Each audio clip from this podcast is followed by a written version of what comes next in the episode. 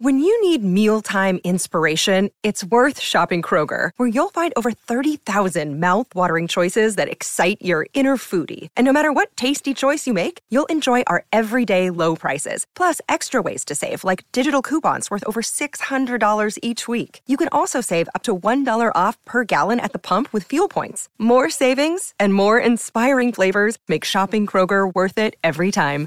Kroger, fresh for everyone. Fuel restrictions apply.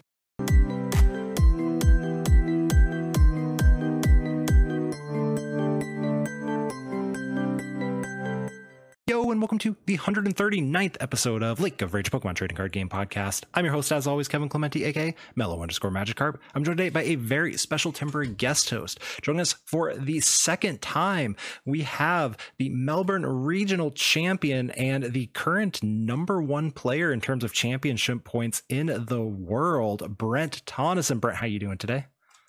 Not too bad. How about yourself? I'm doing pretty well. So I'm curious because you're going after the number one spot in the world. Are you ready to defend at EUIC already? Well, actually, where I need to start defending is I need to start getting cup placements. what people don't know is everyone else is already at six. I've barely got three. I've got first, first, and top eight. That's it. So we still have a lot to come, like a lot to gain with the cups. Are you gonna? So I think I can hold going into EUIC. Not sure about after EUIC, but I'm hoping for a good run. Are you gonna stay home long enough to go to cups? Yeah, but there's no cups at home. That's the issue. I've, I've only missed half my cups. I think. I think I've attended two and missed two in my state, and I've traveled to two interstate cups. that sounds actually incredibly annoying to have to like have a place that has so little Pokemon. Yeah, but it's fine because I have like 700 points from regionals now. So my compensates. So, if you're not familiar with the name Brent Tonnison, you really should be after this season. Brent is an Australian player, which is hard to believe when you consider that you have been to uh, regionals in every single major rating zone. You've definitely been to NA. You've been to EU. Have you been to anything in LATAM besides LAIC yet? No, I wanted to make Sao Paulo work, but it, it was a week too early.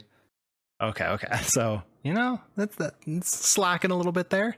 You only have a handful of NA and a handful of EU tournaments, but we're glad you're here because you just won, I guess a couple weeks ago, the Melbourne Regional Championships, which was the week after you got second place in it was Liverpool, correct? Yes. And both times with Giratina V Star, which is a deck that has gone from oh this deck is pure trash no one should play it into one of the most respected decks in the game and i'm hoping you're going to sell us on why Giratina is broken right Uh, maybe I can maybe sell you guys on it. I, mean, I think it is. It, I think it's the best deck in format without a doubt. so we'll get to that one in a second but first we're going to do some rapid strike questions and we're going to talk about brent's list a little bit and then the matchup so brent we're going to ask you as many questions as we can in 60 seconds and you're going to answer them with no explanation just so we can get to know you a little bit better are you ready Um, I think so. I guess I'll be ready. That's the spirit. Let's go. All right. Question number one Spring or fall? Spring What's your favorite breakfast food? cereal. Favorite retro format to play? Um, oh god, 2017 Worlds. What's your favorite deck of all time? Desi Plume Would you rather go to the bottom of the ocean or space? space. Who would be your starter Pokemon? I'm sorry, I cut out for that. Who would be your starter Pokemon? Uh, Turtwig Watch a comedy or a drama? comedy. Toppings on your perfect pizza? Uh, some kind of meat. Uh, cheese. What color sleeves do you use? Uh, black usually. Do you prefer cats or dogs? Dogs. Juniper, sycamore, oak, rowan, or magnolia? Juniper. What is your favorite subject in school? Uh, I guess math. What was your favorite region in a Pokemon game? Genova. That is time. So you got through 13 questions. That's pretty darn good. I got to Yeah, I mean some of them probably not the right answers. But the cool thing is, no one knows except you what the right answers are. So I'm going to say that's okay. Yep. I do want to jump back to, though. You said your favorite deck of all time was Deciplume. So when I think of the decks you've played, I'm thinking of the Australian Mewtwo and Mew tag team or tag call engine list, which was, you know, a very both aggro and tutor based build. And then you played a lot of Guardy, and now you're playing a lot of Tina. And I know there's other stuff in there, but those are like what my mind goes to. None of the three of those decks are anything near Desi Plume, which is just go into Vileplume and then go into Decidueye and lock your opponent out of the game. So why is Desi Plume your favorite deck of all time? Okay, so what you describe that doesn't know how the deck works half the time. That's the good games. Most of the games, it's like I draw a pass for like the first six turns using Shaymin's Sky Return looping, and then finally on like the fourth turn, I, I get set up or whatever. Then I get my Desies out, I get my Plume out, I N them, and I destroy them. I Hollow Hunt, and then I and then I set up later. So it does have that kind of guardy uh, of do, doing nothing for a while. So I think it's more like tainted than it is like gaudy, because you don't really have the. I mean, you have like some level of draw engine, but it's not as strong as Gardevoir. Mm-hmm. You have the ability to be really fast, like Tina, and you have like your N item lock plus all the Desies, destroy all their attackers is very much like, you know, Countercatcher, Star Requiem, Path, Roxanne. I'm actually I was not expecting you to convince me that the deck is like Giratina V Star, but I think you just successfully did. I could probably convince you any deck is like any other deck. I mean, heck, if you know the deck well enough and you know the inner workings of it, I mean, that checks out, right? Like, you've played way more Desi Plume and Giratina than I have. I haven't played that much Desi Plume, actually. It was just really, like, that was just one of my fondest memories of the tournament, though. So anyway, uh, people are here to talk about Giratina, right? I don't want to bore people with, uh, well, a lot of people like the retro stuff, but we're talking about Giratina V Star. So I have your list pulled up from Melbourne because I'm going to assume that is the. Pull it up. I barely know what it is. oh god, you're going to tell me you want a regional while barely. No, I'm kidding. Okay. I'm kidding. I, I, knew, I, I knew what I was doing. I was going to say you're going to have to sell me on how that one worked out for you. Um, anyway, so I'm going to assume that the Melbourne list was the one you were a little more fond of than the Liverpool list. Correct? Like, did you like those choices, the changes that you made between the two? Yeah, I mean, I used to be like, oh, I don't want to run Pokegear because it's like a bad card. But I'm like, okay, this card's pretty good. Like, I there, there were definitely many times where I hit it. I'll just, I'll play it, hit the Colress, and then have I mean it wasn't as much the Colresses I guess as like the late game Roxanne's or bosses. But like I do underrate it like how likely it is to actually see a supporter. Like often like after t- like especially if I go first, the odds that my Pokegear gives me a Colress is so high because I go Comfey, Comfey, Comfey, ninja, Comfey, Comfey. By then I've seen like ten cards or something mm-hmm. extra. And now I know that my Colress has quite good odds of actually seeing something. I mean my Pokegear. Okay. So gear is like, and I think this is important because I've seen Tina players use them incorrectly a lot. Gear is like the last thing you're using after using concealed cards and flower selecting when you're looking for a supporter, correct? Yes. Perfect.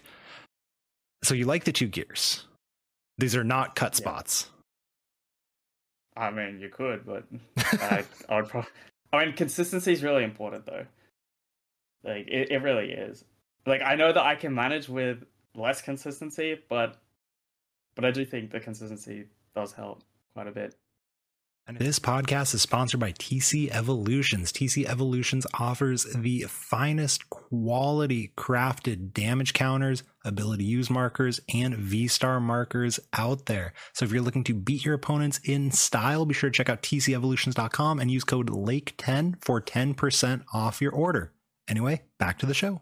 Are you looking for temporal forces or do you want to go shiny hunting with some Paldean fates? Well, be sure to check out tabletopvillage.com and use code MELLOW5 to get 5% off your order for temporal forces, Paldean fates, or any other product, sleeve, etc. that you are looking for.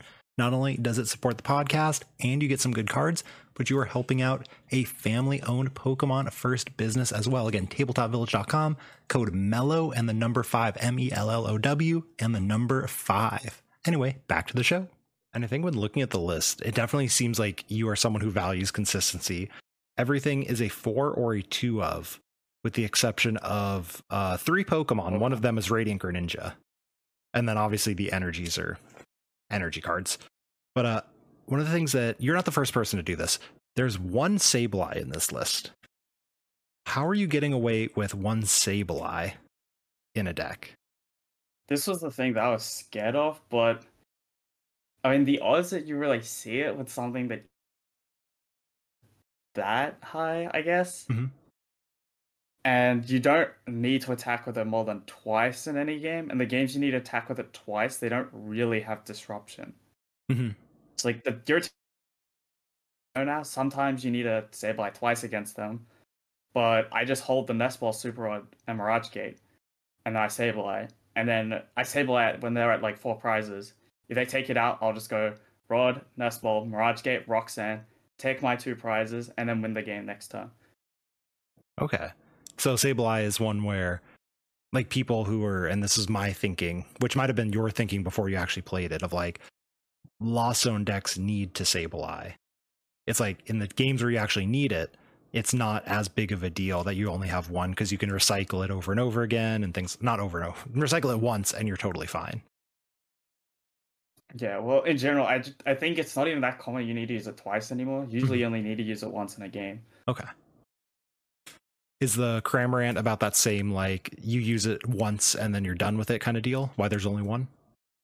I mean, sometimes use it twice, but usually by the time you need the second one, you have the time to do it later. And if they take out your Cramorant as your first attacker, you can just use Giratina. If they mm-hmm. take that out, you just Roxanne immediately. Okay, that makes sense. And then the supporters. There's two boss and two Roxanne. And then I guess we can count two counter catchers in there since we're going to talk about boss. You know, four Gust cards. I don't I'm not going to say it feels heavy, but we've seen Giratina lists running less before. We've seen Giratina lists occasionally running a 1-1 Iono Roxanne split or things like that. So where did you get the 2-2 boss counter catcher? Why is that there? Why is the two Roxanne there? It's mostly because I want to be able to reliably do the counter catcher play when I need it. Mhm. Like if I'm playing from behind, I'm going to play from behind. If I'm playing from ahead, I'm going to play from ahead. Mhm. And that's like really it. And like the big part of the two counter catches, like I don't think you would ever really use two counter catches in a game, but you rarely even use two boss in a game. It's more so you have two, so you have access to one, and it's not like it's not like Sableye where even with the one, at least it's searchable, so you have way more outs to see it. Okay, that makes sense. So I guess we're going to talk about the matchups in a little bit, but one thing I always struggled with Giratina was knowing like when to play from ahead and when to play from behind. So are there any like matchups or things where you're like I always want to be behind in this thing or if you can get ahead are you going to consistently want to push that advantage and push to be ahead? Okay, so it is really interesting. So there are essentially such in a lot of games. Mhm. So in the mirror, when you go into Roxanne, there are certain conditions that need to be met to be in a good position if you are getting Roxanne. Mhm. So so in games like that, you need to make sure that you can afford to be ahead. And it's kind of the same against Gardevoir as well. You can't just like you can't just Cramorant immediately and then get Ionode and they just go around it and you just lose. Like, Mhm. It's just not going to work. So you have to have certain conditions met to go ahead in games. Okay. And when you say certain conditions, is this going to be like I need this many Giratina set up, or like I need energy on them, I need this many Comfeys? Like, what do you exactly do you mean by conditions? Yeah, roughly that. Okay. You basically need to have almost all the resources ready to have your remaining attackers for the game to win the game, assuming that the Roxanne is probably only going to net you something as little as maybe a boss if you've got like your gears left and you've got some switching cards with Comfeys. So is that then is Giratina like that mindset kind of a you're building to play off the board for the late game? Is that kind of where we're going with this? Um, can you please Yeah. repeat that? So is Giratina type of deck where you're just spending the early game to build a board to play off the board for the rest of the late game? Yeah, for the most part, it is roughly like that. Okay. and it's often getting you know like two Tina V stars in the late game or something like that, or like a Tina V star and a Sableye, or Tina V star and Greninja. You can kind of set up some checkmates sometimes in mirror matches Mhm. for the Roxanne. Another question on this list is the four switch cards. No switch, no escape ropes. So no way to actually retreat the Giratina V Star. And you know, no rope is something we've started to see a little more frequently, but why four switch cards is your only non-jet energy pivots? Well, I thought it was so originally I saw it in things like Conti, and I'm like, and and I saw that, I'm, and it, that, back then as well though, it also kind of made more sense because there was more turbo loss, Mhm. where carts really did push yourself even further. So then going into this format, I wasn't sure if that was correct anymore because I'm like, well, we don't really have those turbo loss decks using Sableye as much. But then now I find with things like the mirror match, um, when it gets to four and four in prizes, Mhm. a lot of the time it's pretty hard to see the boss, or you may have lost a boss to the lost zone anyway already. So if you boss the Giratina, then you don't have a way to boss another Giratina, and they can do plays like Greninja or Sableye. So what ends up happening is a lot of the time you end up doing a play like Sableye to set up for two turns of prizes, and then you would just have you would Sableye the next turn, take your two prizes, have two Tinas on the bench. So Mhm. For them, it's like, oh well, you can KO one of my Tinas. I'll just respond with the other Tina. Okay. And if with things like that, what ends up happening is if you're the person the turn behind with the Sableye play, you're gonna need switch cards. hmm If you can get like what you need like two to get out, or it depends on the thing, right? I I think usually if you have like one Comfey and like Cramorant, it's well that's more than two, right? It's it's Comfey and Greninja that you need two, but sometimes you need 3 Mhm. I know I pulled off three against my opponent in top eight, and he lost the deck out because of that. Three in a, It was si- funny. in a single turn, just like switch card, switch card, switch card to heal the damage, or No, no, like it was over time. He was setting up for a four turn prize turn because I ran out of Colress, so he had to so he had to not let me get the uh the Roxanne, I think, because he didn't want me to draw the cards. Mhm. So I was like really so it wasn't that I was out of Colress, I just didn't have it in hand. But I think he he was just very worried about the Roxanne. So he tried to set up the four turn play. yeah. And I was also like out of boss, so I couldn't do anything to his um, other Pokemon. And then I got pretty lucky because because he, well, I got uh, actually, I don't know if I got lucky because I bossed his Giratina and that stole the turn from Sableye, and then I got Colress into Jet into Switch Card or whatever, Yeah. and survived. It was pretty cool. It's one of those outs where it's like, oh, I got lucky, and then it's like, well, actually, you were playing to your outs the whole time, and it's like you were rewarded for properly playing to it, right? Oh, I think I misplayed that game earlier so, so it's like I don't think we we're meant to be in that position. I just made a mistake. I mean, that is good to hear though. Like even the best players in the game are still like, oh yeah, I definitely, I definitely threw and had to clean up my mess a little bit, right? Uh, in that tournament, I would say that my opponents played better than me in almost every game in Top Cut. Okay, to I go just got luckier. to go away from the list, yeah. Do you actually like think like, oh, things were not going well for me? Not not going well. That's maybe the wrong way because things were actually going very well for you. Uh, like, oh, I'm playing very terribly here, and I'm just getting bailed out by RNG right now. Is that like really every single round? Not every single round, but like No, eight four and No, finals. in in Top Cut, Yeah. it was almost every single game. like I'm not exaggerating with that. Like all my opponents basically played better than me in those Top Cut games. And that being said, I don't think almost every round of Swiss I played very well. hmm So like I deserve to be in Top Cut without a doubt. Yeah. But there was definitely some games that in Top Cut where I was just getting lucky. Including two donks, by the way. Or one donk plus one turn two win. As in you were donking them. Yes. In Okay, we take the those. second, second Australian cut in a row where I just started destroying my opponent within the first two turns. I think yeah, last two tournaments I've won five top cut games within the first two turns. That's disgusting. I thought everyone always said Giratina is supposed to be the deck that's bricking and getting donked, and here you are just like, nah, I never whiff. Oh, okay, half my opponents are on Giratina as well. So okay, usually it's the mirror matches I'm winning. I. Assume it's just a very basic Cramorant donk and not like a yeah, just play all the cards Mirage Gate and win. yeah. After like top eight, game one, I got lucky to win because I didn't put myself in the best position when I went to Roxanne. Mhm. Game two, I lost a really close game. I think he was just ahead. I don't remember there was much else I could do. Game three, he went draw fast with Cramorant, and I I offered Comfey, VIP, Colress. I mean, when you got it, you got it. The deck is the deck is built to be consistent, right? Yeah, I mean, not really, but it does help that we don't have that many Pokemon. So the odds that we open Comfey are pretty high. Yeah, actually, that's something to. As you mentioned, is that. where a lot of the consistency comes in. so we have four Comfeys, of course, right? And then three, four, five other Pokemon. So statistically, that's almost a 50 50 because. No, no, it's way more. Three, 50, oh, there's six. Never mind. Okay. It's more than 50 50. I'm pretty sure it's closer to 60. But to start Comfey? Yeah.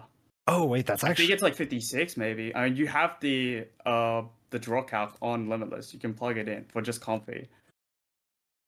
That's. And I'm pretty sure it is somewhere. Okay, it's 54%. Okay, so it's above 50. That's Yeah. pretty noticeably, right? Like, that's an Yes. extra one And out of then 20 you also games. have the the Greninja opening, which also can be good. That makes it like 60. And then if you open Tina going second, you can Abyss Seeking, draw passing nearly as often as people are thinking. Yeah, because there's really only two starters that are potentially draw passing, which is Sableye and Cramorant, right? Yeah, and the rest of them are drawing cards. That's all right. And you know, you're unfortunately selling me on the deck, which is not was not what I wanted. Um, another thing before we talk about matchup stuff in the deck list, you're doing the two water energies. Now, I was always a big hater of this. I was like, that's that's bait. Like you're never gonna pull off the Moonlight Shuriken with two water energies. So I know you're gonna tell me yes, you do. But do you think a third water energy is a helpful one, or you're you like, no, no, two is plenty. It does exactly what you need to. Like, why two waters? I know, I've played Tina at three events, twice with three waters, once with two waters now. I think the event that I two waters is the one I use Shuriken the most.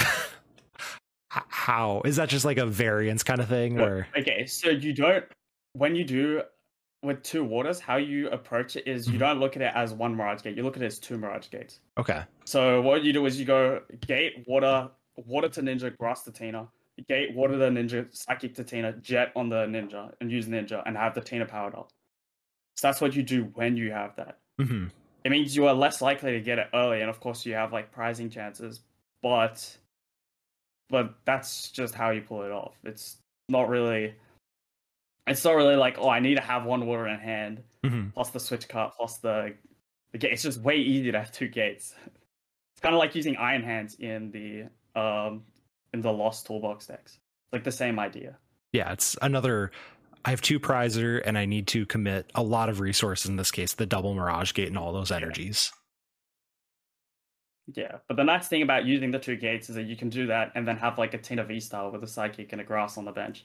hmm And so that becomes because my follow up question was going to be how do you kind of determine the I'm spending too many resources on my Greninja and not going to have enough for the rest? But is this the way you mitigate that by just doing the exact thing that you mentioned of the two and then one one and then attach from hand or whatever, you know, to get the other one on there? Is that how you mitigate the two Mirage Gate usage?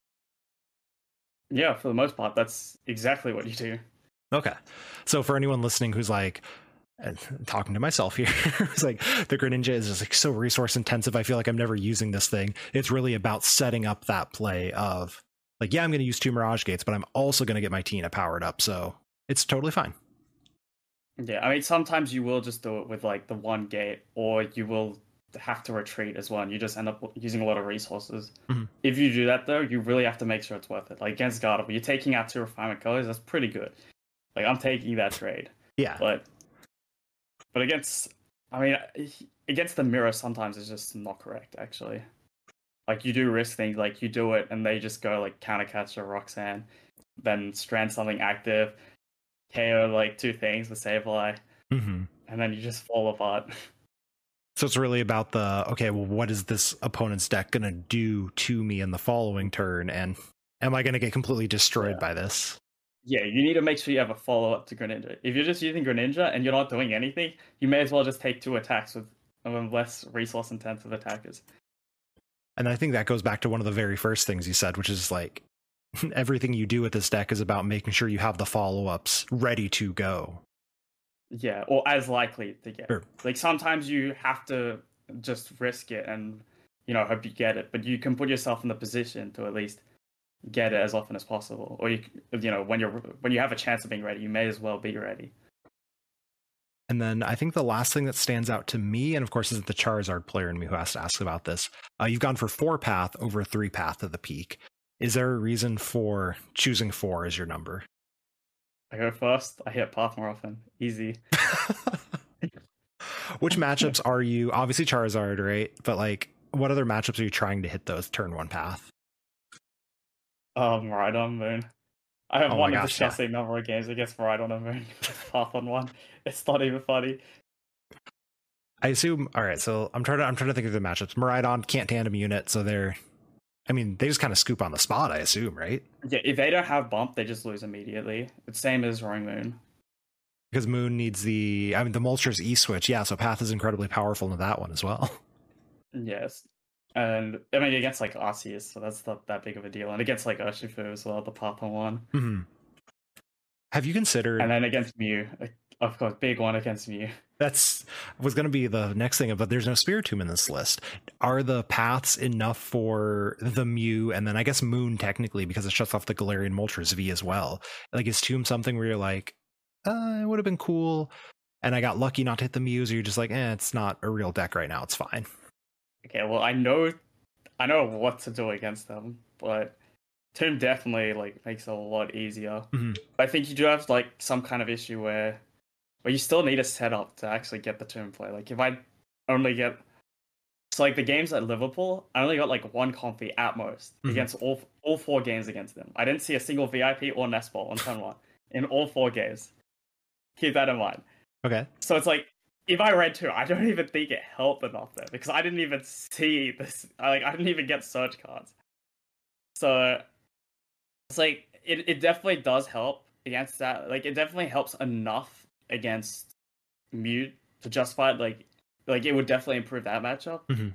I'm not sure how much it improves Moon, considering the bench space. You are sacrificing bench space.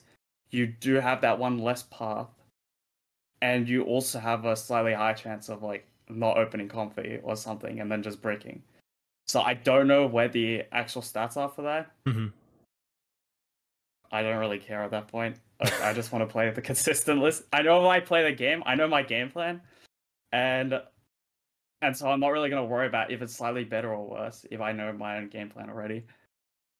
That makes sense. The you have a very clear line in your head, right, for the Mew matchup or whatever other matchup. You're like, I'm going to execute this every single time and take advantage of them not knowing what I'm going to do, or they're going to make a mistake somewhere, or they're going to miss something or something, right?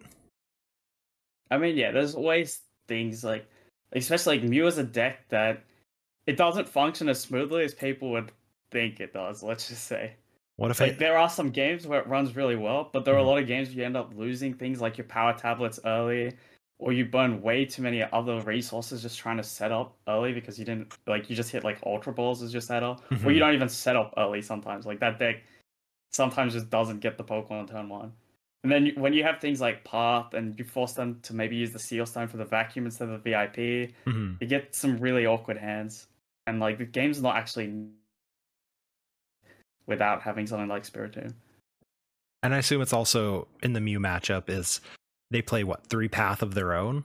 So you're suddenly like, all right, now you have extra dead cards in a matchup in a deck that has to get rid of their cards in order to draw the three power tablets or whatever they need to take a KO, right? Yeah. And then that's where, of course, they just play the raw lost vacuum, remove the, the path from hand, get rid of my path. I'm like, man, that really helped. You know, But it did accelerate my loss though, so so we are getting somewhere. closer to Star Requiem now. This is exactly what I wanted. this is all part of the plan.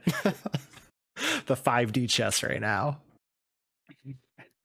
So I also I want to talk about some of the matchups, but are there any other things for the list that you're like, this is very relevant for Tina or this is very necessary? Or you just kind of like, yeah, it's a generic Tina list, it's fine. Yeah, I mean, I've seen like what Todd played recently, and someone also got top 32 Mhm. with the same list, which is just the water of the counter catcher. Like, I feel like the 59 is literally just cut the counter catcher, and you can work for, and then just have the four switching cards. Mhm. That's like the 59 that Okay. I would work with. Like, of course, you can also go three path, one tomb. I think four path is better, but um, I mean, I might be wrong. It's very hard to run the calcs, like as I said. Are you a big You kind of just play what you have prepared to play with, honestly. Are you a big calc person? Because like obviously you were immediately like, no, no, no. I know that uh, Comfey starting math. Are you someone who's going to run these numbers all the time, as opposed to going by going by feel, for example? Um, calcs are like way too hard in this game because the issue is like there's way too many variables in this game that currently we just cannot make the calcs for things. So like one thing that I really like is I just simplify my decks because I'm like, well, I can't run the calcs. I'm just gonna play the simpler deck strategy and then I'm just going to execute it as well as I can. That makes sense. It's yeah, it's less about. I'm trying to think of a way to word this in a non-Tina way, but like the Tina way is really the easiest of like I am just going to do the thing every single game. I'm not going to overtech with a Manaphy or something like that because it's like, okay, what are the odds I hit a matchup where I need Manaphy and I hit the Manaphy on the turn I need it, and it's not going to let's say lose to a Sableye on its own anyway, right? Is that the same kind of Yeah, logic? Yeah. About this, I'm just gonna do the same thing Mhm. every single game. I'm just gonna execute my plan, see how it goes. I love I love that. I'm gonna I'm gonna take that one with me for sure. Is like uh you know, be be positive of that. I'm gonna set up, I'm gonna do the thing, and then it should work, hopefully. I mean, hopefully. And it's worked at some events.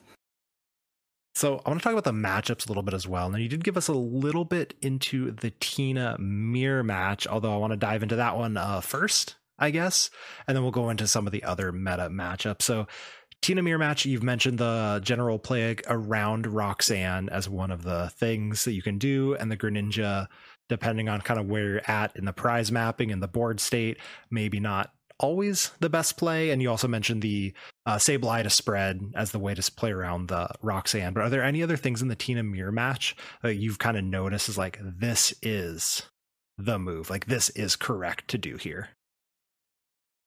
Okay, so I mean, it's not as much of what is correct as what is correct to not do. okay, that also You works. got- so you, you got to work from like what you don't want to do. It's like something that is sometimes unavoidable. Is you you kind of don't want to give them that first Tina when you abyss and then just get impacted immediately. That's kind of not the best play. Mhm. sometimes it's unavoidable and sometimes it works out. But if possible, we'll start by trying to avoid that. So we can consider on that turn that we are busy, and we could be like, okay, well, what if we want to just sit with a Comfey instead? Mhm. And they cramorant or something. Because if they cramorant our Comfey, now we can um now we can just start throwing a two prize in the active, and now if they kill it, they go into Roxanne range. So now that can get kind of annoying. Mhm. So if you yeah, if you can convince them to take a single prize, then now we can convince them to get the Roxanne earlier. And and so you have things like that. Have games where it's like, you know, both players are just gonna be like, no, no, I don't want to take anything. I'll take out your Tina when I'm ready. Mhm. And then you're like, okay, well now I'm just gonna Sableye instead and set up easy two t- two price turns because I don't have the resources to kill your Giratina yet. And yeah, usually in the mirror, usually the main thing you want to do is you want to be taking prizes two at a time though. Mhm. So you don't. If not, you want to be doing things like one prize, one prize, two prize, two prize. You want to avoid the the one two or I guess probably two Yeah. one as another. You- But you just want to delay the Roxanne, and you don't want to get through. You don't want to have to get two KOs after Roxanne usually. okay. And sometimes that can be the situation though if you if you have like a really good odds of seeing boss and you set up Cram and Saber in the in the back and you're using your Tinas as your front attackers, Mhm. that can sometimes work out. Okay. But but no, that's in that case the situation there is you still got your prize map Mhm. realistically from post Roxanne, which is really the most important thing. You just need to make sure it's realistic to see what you need to see post Roxanne to win the game. So it sounds like the prize map in the mirror match is like it sounds like it's on a whole other level compared to any of the other matchups I've heard of of like, you know, you have to know exactly what you're going to do to close out a game and what resources are needed. Yeah, it's well, it's very different from a lot of these aggro two prize decks, which is like two prizes, two prizes, two prizes, two prizes. It's like you do get situations where it's like two prize and they go, uh, Roxanne, you're like, oh, I didn't get the response to that two prize, I lose. I mean, are you really gonna put down the moon mirror match here? A moon mirror match? I mean, look, I haven't played that mirror match. Don't. I'm guessing it's. Don't. I'm guessing it's not as skillful as a, a Tina mirror match. It's no, it's. It's just to say it's bad. Don't play it. It's bad. Okay. Um. So, uh, Giratina mirror match you mentioned was like okay, it's about what not to do is that something you consider for all of Giratina's things? Just because every game is so different, you're like, well, I know these things don't work, so I'm going to avoid them, and then I'm going to do the best thing of the options I have. Is that like a viable strategy for playing Giratina? I mean, it's kind of hard to say because because usually in most matchups, you like things that aren't like the mirror, you actually have clearer things to do a lot of the time. Okay. Except Gardevoir. Gardevoir, I think, is more complicated than the mirror match, possibly. Oh, that gets a little bit fun. Do we even But want? like against things like Mew, it's like ideally I'm just gonna sit behind Comfeys because if they boss, they don't judge. Mhm. So I'm better off going Comfey, Comfey, Comfey, Tina, Tina on the bench, or whatever, and then getting the V stars out and then attacking with those things. Mhm. Things like attacking with crams so that they have to use tablets to psychic leap, or if they don't psychic leap, I can win over two turns. Mhm. Or you can look at doing Sableye for that if you get there in time to do that. And you got to be looking at things like like that, and you got to be looking at ways to burn their power tablets. You're looking at ways to force them to use boss instead of judge because you don't want them disrupting your hand. Mhm. Because you can build pretty decent hands, especially after like Colress and some fast like things. Your hand gets pretty solid, and you don't want them going of judge and KOing your Tina. That's not very good. Or bit seeking, if possible. So it sounds like it's one of those matchups where, you know, sometimes you're like, oh my gosh, I need them not to boss this thing. But sometimes you're going to be like, well, actually, I'm going to set up a board that's going to make them really want to boss me because I would much rather have that than a judge. Yeah. Yeah, well, the thing is, if the Comfey's in the active, if they judge me, they only take one prize card. Mhm. That's the big thing. So I've essentially gained a turn. In Yeah. like I've yeah, I've essentially gained a turn in exchange for losing my hand there. But that's a pretty good exchange. Yeah. I'm just gonna keep using coffee, and then we're- we're good to go. So you kind of want to trap them there between that decision between judge and boss. You don't want to give them the best of both worlds, which is the abyss seeking, which like yeah, abyss seeking into judge plus like belt or tablet KO. Yeah. That makes a that like that makes perfect sense to me of like you can't you can't win when they judge you if you're also going to be giving them the 222 prize map Yeah, presumably. I'm giving them the boss and the judge, which is not good. While we're on the Mew match, is there anything else besides the general Comfey is the good thing to shove in the active until you're ready to do it? Be looking at sometimes just using cram to poke the Mew, as I said, Hmm. because then they have to psychically Yeah. um, to heal, or they can lose in two turns, which is also not very good for them. and look at taking like a three two two map where you can just like hit like the Cramorant with it and then use the Sableye to take out a Genesect later mhm. and then have like a V star plus a lost impact play. Like that also can work. that makes I'm sense. Honestly not entirely sure if I'm meant like if I have the option to like counter catcher and cram on a Genesect, I'm not entirely sure yet if I'm meant to do that or just attack a Mew active Mhm. if it's a pretty standard situation where you know both of us have set up. Honestly, no clue yet. Ju- I have, I have not solved that yet, but but people don't need to know that. so, the, I know I know how I'm playing it. I I know perfectly what I'm doing. so the official Brent response is uh, do what's in your heart at those situations. And sometimes it is what, that is how it goes. Uh, the next matchup that I want to talk about purely for selfish reasons is the Charizard matchup. So Charizard is still the number one most played deck, even though its success has been uh, pretty much bad. If you remove every Japanese player from the past three tournaments, it has made like one top cut. So, what do you do in the Charizard matchup to make it apparently so favorable for Giratina? Okay, so you got to be looking at the different kinds of prize maps. Mhm. So one of the prize maps is Cramorant on the Charizard, plus Lost Impact, and then V Star one of the other Charizards, and then KOing the Pidgeot or Rotom or whatever's left. Mhm. That's one of the prize maps. Okay, traditional So- two two two. Yes. So some things to note on this prize map is you want to give yourself as much time as possible to do this. Mhm. So one of the big things with that is when you take your first two prize cards, don't have a Giratina V just lying on the bench to get uh KO'd that is on like full health. Mhm. If there's gonna be a Giratina a V on the bench, at least have it have already 180 damage. At least have used an Abyss Seeking, converted it in some way, and then get your other Tinas down. So usually one trick I would say is if you're going to use Abyss Seeking, play down three Tinas. hmm Because you get one that gets damaged, and then you evolve the other two, take your two prize cards, and what are they doing? Usually they don't have the resources to just pull out Char- um, Radiant Charizard. No, yeah, that's They- they- that's a lot. And like even if they do, they don't run Belt and Vitality. So you can technically just K your other Tina. hmm Like yeah, and then you'll kill their Zard, and they shouldn't have the resource to get a third Zard because after using the Radiant plus the Charizard plus I've already would have killed a Charizard, so that's like three Charizards already. They're not gonna get like they're not gonna get the ninth energy, like the eighth and ninth energy in play on the other Charizard. Not realistically. Presumably not with Path, Roxanne, you know that type of stuff, right? Like, yeah, that checks out. Yeah, you have way too much disruption for them to often get all the attacks. So if they go for the Radiant Charizard, you're not trying to take a six price card map, you're just trying to run them out of attackers. Whereas, which they rarely ever pull that off really early though. Yeah. When they pull that off late, usually you just have a option to get a gust for the win. So you should be looking at that instead. in the Charizard matchup, then would you say it's like yes, you are a disruption deck, but you really are about I'm going to punch you as much as I can, and this path is just to buy me an extra turn to set up a board.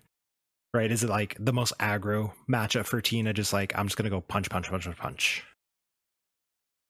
Yeah, well, I mean, you have a lot of tools to buy time, but you can't exactly just punch, punch, punch a lot of the time because they they just throw like random one prize in the active. They don't even get two prizes down yet because you path brick them or something. and you're like, oh, okay, if I take this carry here on this Charmander, they go Candy Zard or Candy Pidgeot, Candy Zard, Belt or whatever, kill my Tina. Like sometimes you do have to be careful with taking your single prize KOs. I mean, usually it's relatively safe if they don't have a two prizer for you to just take out a single prizer. Mhm. But if you're going to do that, try to make sure you can get some V stars out because even if they get the KO on your on like one of your Vs, which would be like a miracle, then if you have some V stars out, then you can still just start poking with the Charizard or whatever, and then just start taking some KOs again. So when you mentioned the like, you know, two two two and that kind of stuff, you alluded to it there, but I want to the Cramorant KO, the very tempting one prize Cramorant mm-hmm. KO. That is a like if you're bricking, if that sorry, not you as the Tina, but if the Charizard is bricking under the path, then that's a valid strategy versus the don't just aggro the cram hit in other situations. Yeah, so usually you want to cram hit when their board is going to be very weak and bad. So like if that's the only Pidgey that's going down, or Mhm. the only Charmander that's going down, that thing is going down. Checks out, yeah. if it's if it's like they have a really wide board, they have a decent hands, likely they're gonna have some kind of follow up. hmm Things like, oh, maybe I can abyss seeking, maybe I can retreat and pass into a Comfey, wait for them to evolve, and then go cram it next turn, get my V stars out, and then go with my consistent prize mapping. Because I know my consistent prize mapping works if I get it set up. So if I have the ability to get it set up, why would I not take it? Okay. That that checks out for sure. And I'm thinking of the matchups where I've lost versus won as Charizard and it does it's a it's a lot scarier when they just sit back and abyss seeking for a little while. Yeah, it definitely can be. and then they get like the V stars out, and you don't even get the KO on them when you t- uh, like you don't even get the KO on it when they take the one prize card, and then you're just sad. The next matchup I want to mention is the new kid on the block, essentially Roaring Moon. So this is one where I have heard. Well, like it was old, if they came back. I mean, LAIC, right? It was the fourth most played deck. Yeah, well, it was the most played deck in the online tournaments Yeah. leading up to LAIC, and then what happened was that that got released online with like some Japanese player. Mhm. Just basically just the worker god of a list that I came up with, except they put in Avery's later because like, oh, this is pretty good at the moment. Everyone's got all these Manaphys and Jirachis and things in play. I'm just gonna Avery them and then Screamtail or Countercatcher. So that was like the new development. And then the issue was that since Gardevoir flipped the Chien-Pao matchup at the time, Mhm. then what ended up happening is that God of Gardevoir became a bigger meta share um, as a result of flipping the Chien-Pao matchup from by online statistics. Hmm. So then everyone brought Gardevoir to LAIC, which at the time, with what the Moons were doing, I mean, it's still to this day, Gardevoir still beats Moon. Sure So- should. And when God was that dominant, Moon just got completely obliterated, just got completely kicked out of the meta. It was a deck that was roughly 50 50 into most things. So playing 50 50 into most things and then having like a terrible matchup as well Mhm. against like the most common deck is just not a winning recipe. It just simply isn't. So I'm curious about Moon's come back, and you've already given us a little bit of the the preview to why, which I'm curious on since we're here. Uh, Guardy is seeing a little more success. Do you think the Moon's gonna start to flop again, or is it still gonna be like, oh, this thing's pretty good? Okay, so I think there is a big cycle here. So if Guardi keeps coming back, we're going to be reverting back to what it looks like at LAIC. Mhm. And when we do that, what's going to happen is people are going to start swapping from Moon to Miraidon. Because once Guardi becomes common enough that you can start playing Miraidon with its favored into Guardi. Mhm. Because keep in mind, Miraidon's weakness is the Zard matchup. Mhm. So, so you have to compensate. Um, like Moon has the worst Guardi matchup. It has the better Zard. It's not the be- also got the better Tina matchup. Mhm. So, so people are, are just going to be on Moon. But I think if Guardi gets too popular, because Guardi's like the more Moon there is, the best deck Guardi becomes. It just simply becomes the best deck in format. So people are just going to be like, it is time to play Miraidon again because I'm trying to beat these Gardevoir players, and we might start seeing that. Mhm. See that, then everyone's gonna swap from Guardi to Zard, and then everyone's gonna go back to things like Tina because, like, well, Tina's pretty good with Zard, and then and people are like, well, I don't want to play Tina. I want I want to play a deck like Moon because it's like pretty decent into Tina. Some people might play Moon again. But I think obviously we don't have enough events to see a full cycle Yeah. like that anymore. So it's more so where on the cycle does it end? And like where where will it lie when you're playing your given event? I absolutely love how you just mapped out this whole format that people have said is too long, but it's it's had this beautiful cycle that you just put out there, and it's it's great. I love it. yeah, I mean it's kind of funny that the meta now looks way closer to LAIC than it did like like in the middle of the format. Turns out we were right all along. Who knew? Yeah, all, all geniuses. Everyone was right. um. Anyway, Except Janky Hard. Apparently Iron Hands is mid now. But it just won with Chien-Pao. So maybe it's not mid. It just won again. it's it won So- LAIC. It just won in a different list. Yeah. Yeah, but it fell off. It fell off really hard. And now it's coming back. It's back because Guardy's now back. finally, yeah, finally Chien-Pao won with Iron Hands. The deck that Jakey Hart said was broken. Maybe he was right all along. Maybe. I refuse to give Gearhart credit. So let's let's talk about the moon matchup real quick. I've heard many things. Uh, it just kind of depends on who's talking about it, right? The moon players are like, no, no, no, you destroy Tina. Tina players are uh, kind of the opposite of like, no, no, no, it's, it's fine, it's winnable. How do you beat Roaring Moon? This thing that can KO your V's so early, and you know the matchup. How do you beat it? I don't know if I know as well as I should. It is I mean, it is kind of close. I definitely do know like things like Greninja can really go a long way, especially if they have the booster. As if they get the booster and they take the 200, then you can use Ninja, Mhm. do damage on like the Squawk, pick off the Squawk later. Like one of the big things is really getting out the V stars and not giving them the easy cares on the Vs as possible. Mhm. It's like you know getting like two Giratina V star uh, or Vs out, and then the- if they kill one, then you just go V star on the other one. You're like, no, we're not benching the third one. We're, we're, we're packing up. We're not giving them the free two prize cards. And you're like, you're gonna have to get to this V star though. And then you know maybe they kill the V star, and you're like, oh, I'll just Greninja. Mhm. So when usually, so Tina has the advantage in the prize mapping for the most part, but Tina doesn't get everything at once in time very often. So, I mean, the big part is kind of just trying to get as close to that and just playing, you know, playing your things like your path, just trying to stall time to try and get the things that you need. Yeah, one thing I do like doing is like just using like if I can squawk early just to get the later and and then get the V star out just to get the later KO on the squawk if they have to because I know they have to get through the roaring moon. Mhm. Issue is if they get if they pull it off with a roaring moon with the jelly, then it's really bad for me.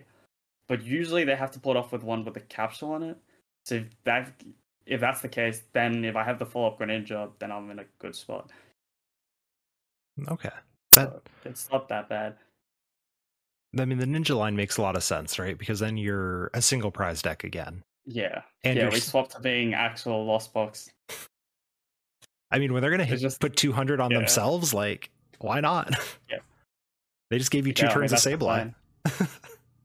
Yeah. It's two turns of Sableye. Uh, the next one I wanted to mention is, of course, Gardevoir. So you mentioned, I forget if it was on the podcast or before the podcast, where you're like, this is actually probably the most difficult or the most like intricate. So I'm sure the answer is it depends.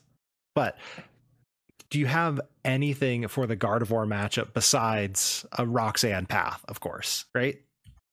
Okay, so what you're doing as Tina is you're trying to board build, except you're not board building on your side, you're board building on your opponent's side. So we're gonna be Greninja stuck in play, Celebration Mew, Scream Tail. We're getting everything that isn't a Gardevoir, Kirlia, Mhm. or Ralts. We're trying to put that on our opponent's side of the board. We're gonna try and make like the goal here is to because unfortunately the thing is the bench space is what really matters because like if you keep killing these colors and rots they just keep respawning like, like it, it like it, it's how it works Mhm.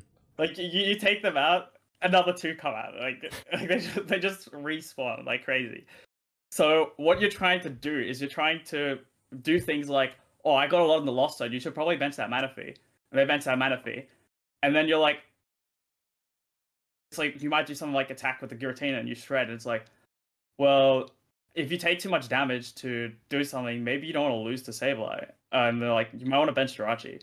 So, so you want to give them situations where they're trying to bench things that are not the Gardevoir line. Mhm. And then you're looking at things like, oh well, look, you only have the one Kirlia in play. I'm just gonna.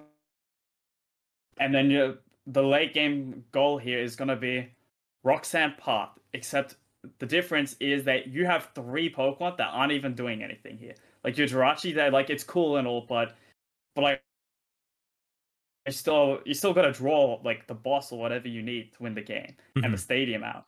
And now you don't have this Kirlia. You have like the one Arcana, you have the EX, you have nothing else. Your odds of hitting it aren't that good. And so you're really actually just trying to restrict that board to win the game in the late game. Okay, that makes that makes a lot of sense. Actually, I love the way you say it's board building for Giratina, but then you're board deconstructing. I guess. Yeah, you're board deconstructing for that. Uh, you do board build yourself as well. Like sometimes you're like up. Now I want to use the cram. I want to get the Sableye. You do have to board build for yourself as well because you need to keep getting attacks at some point. Because like sometimes with the Ionos, they iron you and just looking like, oh, well, I'm not doing anything. It's definitely scary when you attack with cram and they like I don't know and use like Crest or something, and then that's like when you have a serious risk of not being able to do something. And that's usually where Shred is really good. So is that one of the few matchups where like Shred is like a very viable like this is attack I want to use. Maybe not like oh I have to use it, but like no this this is fine. I'm gonna go shred them. Well, I mean, there's many matchups I'm using my shreds. I love my shred. like, against like a lot of the Lost Zone decks, I'm gonna be shredding so I can use switch cards on my Tinas.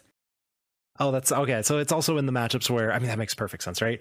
Keeping the V is good. You retain the energies, and you're able to heal off a cram hit yeah. or Sableye or whatever. It's an efficient attacker. It's a really efficient attacker. I'm going to be using Shred in a lot of matchups, especially if they're on five prizes. And what are they going to do about it? They take their prize card. I'm immediately going to go evolve second Tina, Mirage Gate, Roxanne, Path, destroy their active, and they're going to have to deal with that. So one of the things routine that sounds like is really trying to feed them the three prize turn. Yep, that's a big one. it's a real big one in Tina. So that makes perfect sense, right? You're like, it's part of your strategy is so there's like so many layers in this. I love it. It's like, okay, I'm building my board, I'm building my lost zone, and I'm trying to it's not bait, I guess technically, but you're trying to bait your opponent into like, oh yeah, you get three, go to three prizes. Yeah, oh, here you go, this nice juicy Tina, right? And then you're like, haha, sucker. Yeah, and then they're like, now Crest around is like, okay, but I didn't need to use any energies this time to use my attack. Mm-hmm. And now, because of that, I'm actually just going to win the prize race instead now. I'm going to get, I'm to take out your crest, set up my Tina V Star, boss your uh, EX the turn later, and just get really far ahead in the prizes instead. So if you're if you're playing slow, I'm gonna play fast. If you're playing fast, I'm gonna punish you for playing fast. Okay, so it's really about kind of evaluating the situation and then yeah. doing whatever your opponent doesn't want you to do. You're not gonna play their game. You're gonna play your game. Well, actually, the goal is you basically have two different games. You're gonna force them to play either one, and you're still gonna try and win, regardless of which game they're playing. and then, as we're nearing the end, Brent, I'm gonna ask you the hardest question so far outside of the original question, which is which time zone are you in? Oh, okay. I'm in Sydney right now. So I don't know. I don't know if that's daylight time. I think it's daylight time. The issue is I, I never know what the Sydney time zone is. so I don't know. It's it's just home time. It's fine. Yeah, it's home time. It could be an hour forward, an hour behind. I don't know. But Brent, if you had one piece of advice for Giratina players, either someone who's just picking up the deck or someone who's maybe not getting the results they want, one piece of advice for Giratina V Star, what would it be? Oh, this is so complicated. It's like with Tina, it's so hard to give one exact advice. Or maybe more than one. I, okay, well, I would say like well, I mean the, the biggest advice I would give for most people regarding has to be you have to value drawing as much cards as possible. Mm-hmm. And with Tina, it's the same. Like you really do need to value um, how many cards you're drawing, so you can start executing similar game plans as often as possible. Because like that's in Pokemon, that's the only real way to consistently get a lot of your game plans. To just keep drawing cards.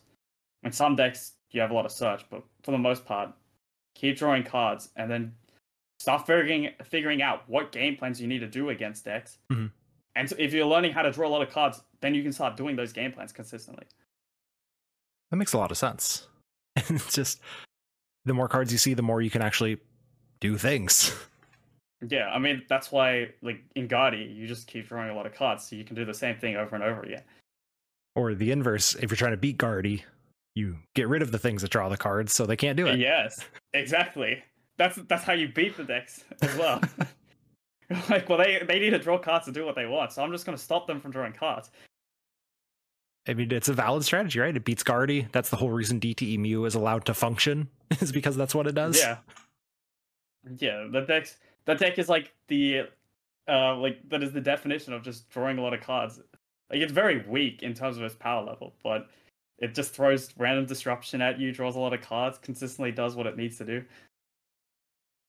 Brent, if the people want more information from you, if they want uh, any coaching, any sponsors you have, where can people find more information from you?